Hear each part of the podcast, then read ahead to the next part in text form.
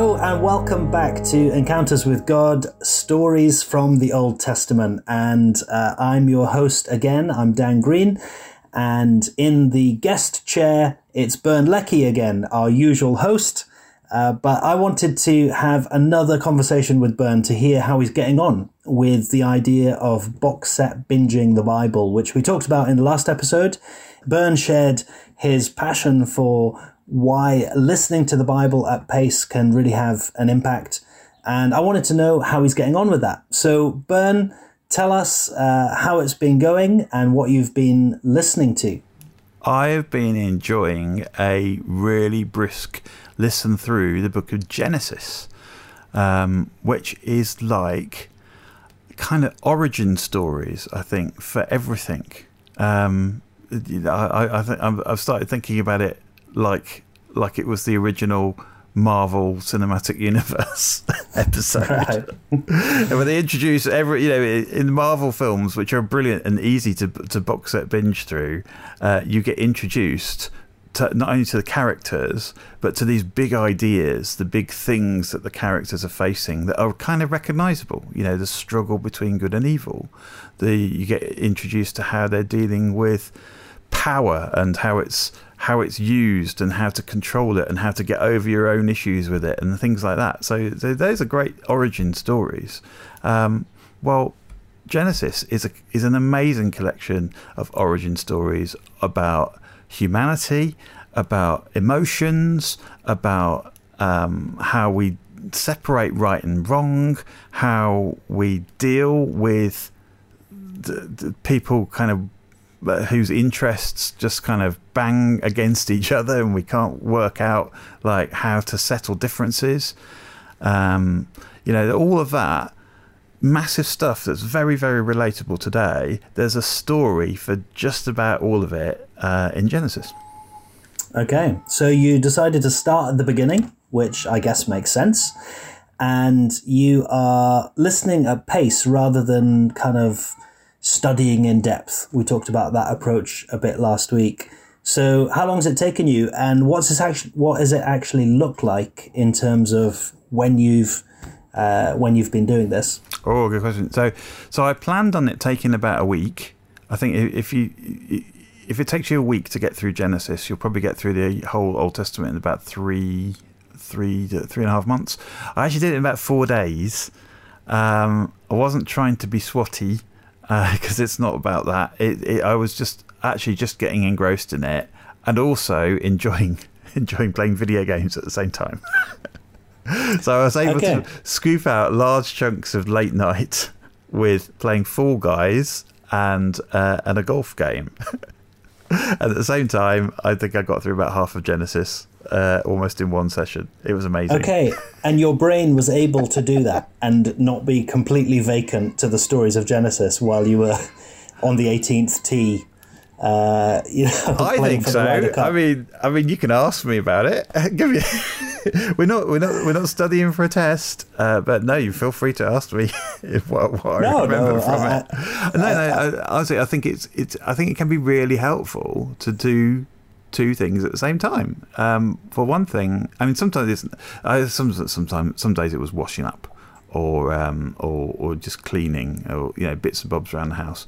I think there's one of the benefits of doing that is that um, it occupies part of our minds, the part that wants to be busy and getting on with things. The part that actually, if when we sit down and try and force ourselves to read large chunks of text, distracts us from the text. Right, we, we might uh-huh. actually mm-hmm. like, try and force ourselves to study, study, um, and then none of it really goes in. Um, or the other thing that happens when we study, study is that, is that we get bogged down in a bit and then go and you know find a rabbit hole to go off and like, occupy us for the whole evening. And there's nothing wrong with that, but that doesn't help us move through at pace. It doesn't help us yeah. see the see the big picture. So, um, so I just tend to find that um, while I'm doing something else and listening to the Bible, a couple of things happen. One is things stand out unexpectedly, and that's a thing to watch out for at the time, but also a few days later. So, so things will sort of pour into your head, they'll make connections somewhere in your brain that you don't see and we're never aware of. But mm-hmm. a few days later, the things that are interesting have made connections that have kind of then sort of hold your interest and grab your attention again a few days later. And I think just that process is really good to go to go through because it kind of kind of reveals things in us of where we need to engage and where it's been valuable to engage with the Bible, which we wouldn't have necessarily found a, in a slow study. The other thing yeah. is doing things means that we're also engaging parts of our brains which just connect with life generally. So if I'm tidying up the living room or, or doing the washing up or something, I'm listening to the Bible, but I'm also thinking about people. I'm thinking about my family. I'm thinking about my neighbours and, and, and, and things that we're going to do. And while I'm thinking about kind of both of those at the same time, connections seem to get made. I'm not going to pretend I'm the neuroscience expert on that, but I, but I think it is different. So yeah. if, if you only hear the Bible when you're sitting in a pew and you're in church mode, you know that's different. I think from when you're hearing it while you're washing up and you're in family mode. Yes. So, uh, so I'd like both. So that that strikes me as quite similar, Bern, to what you were saying uh, in the last episode, where you were talking about moving from the idea of having one quiet time at the start of the day to having lots of quiet times through the day, and just kind of integrating our yeah. spirituality and our walk with God into daily life. And in the same way, uh, even listening to the Bible as you go about cleaning the house, it, it's about c- connecting what we're thinking about and what we're reading about or listening to with daily life and with relationships that we're in. I, I love that thought. That's a really, really um, helpful one. So tell us what some of the things are that um, struck you as you listened through Genesis in four days. What are some of the things, what are some of the connections that got made or some of the things that stuck? Mm. So I think I'm can never get over the awesomeness of the beginning of Genesis. Like the the scope of it, the ambition of it, the scale of here's our place in the universe. here's our place in, on on the whole of the earth. That it's bigger than us. It was here before us. God has always been involved and always loved it all these times when he looks and says, "That's good, that's good, that's good, that's good," you know, we were born into this thing, mm. um, and and and I know, obviously, you know, we, are going to get into trouble if we treat the Bible as a science textbook. I, don't worry, I, I, was I was trained as a scientist, and I've I, I, I've uh, as well as reading the Bible, yeah, we we've got a subscription to New Scientist, which knocks around the house, and we love you know finding out what's what people are finding going on in the world physically. All mm. good, um, but the idea so the idea of you know was the world literally made in seven days? Yeah, I don't think we have to fuss about that too much. I think the the thing that strikes me is ongoing relevant, and the thing the reason why they needed the story wasn't because anyone was asking how long it took to make the world. It, they were asking who are we? Where did we mm. come from? Where do we mm. fit in? Where does what does life what does our life mean? You know, that's that, those are questions which are still absolutely vital and relevant, and and I, and I'm just I, I, think I've just been struck the last few weeks with things that have been in the news. Um, that sometimes just, just how often we mess things up because of our utter short sightedness and selfishness. So we can't look past our own immediate concerns and immediate interests. Mm. And that means, uh, you know, it's difficult to make the changes we need to protect the world yeah, from, from climate change uh, or from disease. It's difficult to to acknowledge that you know ev- not everything should be done in our own immediate short-term comfort interests. Um, and yet, if we only see ourselves from the perspective of how much came before us and how much is still there, effectively, you know, when we die, um, mm it's it's almost impossible to look at life the same way. And, just, and sometimes some people have experienced this when they've gone up, and you know, a very small number of people have seen the planet from a distance and had what they've called spiritual experiences, um, which I would love to have one day. That sounds amazing, um, but I think you can also have that if you open up Genesis or open up your ears to Genesis and mm. just let it come in as a perspective on who we are, uh, which is just very different from what we what, what, what we might think about every day otherwise. Yeah, I love that. I love that comparison with uh, the view from outer space, which which few have. But uh, what what else, Ben? As you've then trawled through other stories at pace um, mm. and gone through, I guess Noah and Abraham and uh, Cain and Abel, and I mean, th- there are all these very human stories in there, mm. aren't there? What, mm. what else kind of stuck?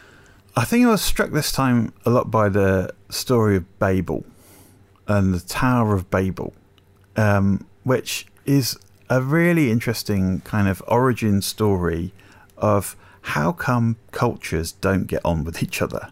Like, how come we have all these different languages? Where where do our misunderstandings in general come from? And there's this weird idea that that maybe there was a time when, or a possibility for humans to work together and do something amazing, like technically amazing, that would have even reached up to heaven or challenged the gods somehow. Um, and it's put in those weird terms. It is about gods rather than God when you when you look at it carefully, um, because God starts to sort of talk about himself in the as us rather than me, and oh. and and so uh, yeah, uh, my my take on that is is that yeah, this is this is a clue that we're reading some mythology.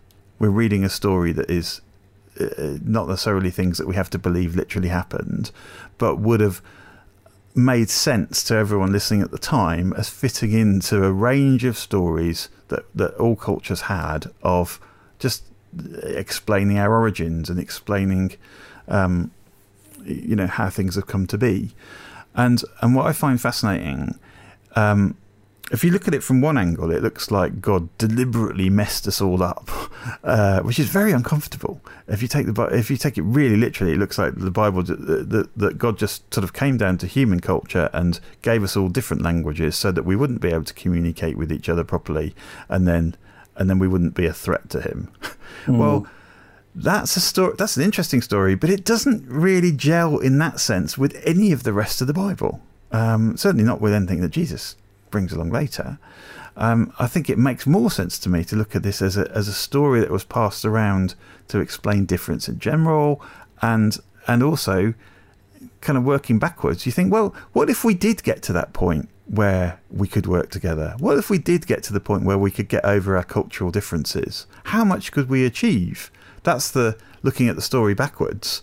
It's like actually humanity is capable of an incredible amount if we work together. And I find mm. that then quite an encouragement rather than a discouragement. And I don't believe God really wants to um, stop us from doing that. I think I think everything that I'm finding that I'm learning, uh, you know, walk with Jesus is about well, that's where He wants us to be going. That's what that's what He's reconnecting us as a body to do. That seemed to me a good reminder of how to how to regard each other, even though we have differences. Yeah, uh, you know, there's a book on my bookshelf uh, with a picture of the Tower of Babel on it. Hmm. And it's a book by the late Chief Rabbi Jonathan Sacks. And the title is The Dignity of Difference. Hmm. And he's obviously uh, Jewish and he explores that story, but also exp- explores how we live in Britain today with all the different cultures, ethnicities, faiths uh, that make up our society, and this idea of how do we live well with difference is uh, is a really fascinating one. So um, you touched on something, Ben, when you you just said briefly there that uh, for you there are some clues in that story that perhaps we're looking at uh, myth rather than historical or archaeological fact that you know what for you are some maybe some tips or ways that you mm. uh, think about that as you look at the different stories um, mm. and you think about what kind of genre is being written or what the point of the story was you know yeah. is this a metaphor that teaches us an important lesson or is it something that uh, actually happened in human history what are some of the ways that you go about thinking about that and deciding which stories are which? Let, first of all, let me just kind of come down from the expectation, if anyone had any, uh, of, of me being any kind of expert or having made a decision even about which bits are more mythology than than literal truth. Um, partly because I think the way the Bible's written, it sort of blurs the lines on that, and and and there's no real difficulty with that for its original audience. We have difficulty with that today because we tend to look at everything that's written down in a different in a different way, particularly if something's appearing to be history. We want it to know, we want to know well what's your evidence for this you know where's your archaeological proof of blah blah blah or and or, or we or if something's written down as as um, teaching we want to know the logic behind it and we'll mm. look at things in in much more in the way that the Greeks looked at literature and and uh, and ideas more than the Hebrews did. So it's it's very difficult to kind of interpret what's basically a Hebrew text with a different mindset. Um, I would say as well, I recognise how, how what a sensitive thing it is as well when people are, are, sort of processing faith, and faith is a massive, massive thing, massively important thing, and for some people, I know it is uh, like we have different, we might have different views on whether or not the beginning of Genesis is literally true, and uh, and I don't want to be disrespectful of people who um, passionately believe and it's important to them to read it a different way from the way I do. Um, what I would say, though, having said that, is is in in how I've processed it. I've tried to look at it through how do I think someone who heard this at the time would have heard it. Would it have yes. been important to them that this was literally true or not? And would there have been clues for them that say, "Nah, this is this is a you know this is like a just treat this like a metaphor, like a, like a myth." Um, one of those, I think, may be the ages of people. So when you hear about people who were a thousand years old, is it critical for us to believe that people lived incredibly long lifespans? Um, I don't know. I can imagine it might have happened. I imagine lots of things might have happened. I'm just wondering that if the longer the lifespan of people you're hearing about, the more of a big sign this is that you're lis- that, that, that you're listening to something which is a story with where the truth is in its meaning rather than rather than in its literal historicity, if you like. Um, the other th- the other thing I think so one one big clue I think for anyone who is like a farmer at the time there were a lot of people worked the land uh, in in the culture would have heard the story of uh, Noah and his ark, which I love, but you know there's there's so many plot holes and and the idea that all of the animals would have fitted onto a boat, I think might have been a very clear sign to people at the time that this wasn't literally true. That he was telling a story. That a story was being told about uh, about a maybe an an important historical event. There definitely seemed to be some sort of um, uh, flood, some sort of big thing that went wrong in the environment that lots of cultures talked about, but wasn't necessarily a worldwide thing, wasn't necessarily the only way that humanity survived. It wasn't necessarily that only Noah and his family then kind of uh, interbred with themselves to make lots of other races.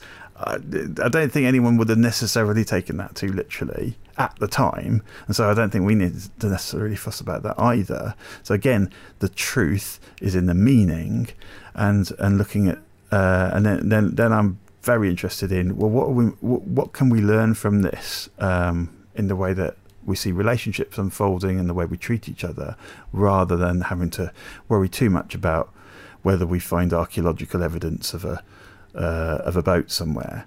And and before I'm completely completely condemned by this for anyone who's listening, getting getting a bit getting a bit sore about it, let me just let me just humbly humbly walk walk with me uh, in the direction of Jesus because Jesus told so many stories. Jesus told so many uh, really good stories that everyone knew he made up. The prodigal son, no one's worried about whether or not the, there's archaeological evidence to find the actual house of the actual prodigal son. We know that Jesus was telling truth through a story. It's perfectly biblical. Um, it's very respectful and, and of God and, and what He's trying to do with us to um, to look for the truth and the meaning of that story without worrying about was there really a prodigal son. Does that mm. make hmm. sense? Yeah, absolutely, Bern. You've done incredibly well with a very difficult question uh, that I'm just glad you didn't ask me. Um, uh, uh, genuinely, there's lots of helpful thoughts for us to process in there. And I think that overall impression of really the, the meaning of story and the power of story and, uh, you know, that the, the truth uh, in itself, uh, it, the truth could be more about the the point and the meaning rather than the kind of historical validity. Um, so yeah, thank you for for all that you've shared there. And as as I think we said in the first episode of this series, you know, we hope that Seven is a, an environment, a community where people can have these conversations openly. Um, and yeah, maybe together we can kind of make progress in, in our thoughts on these things. Brilliant. That sounds amazing. Let's do that. thank you, Bern, for all that you've shared today. And thank you to all of you who are listening. Um, join us again for another episode of this series uh, in the coming weeks.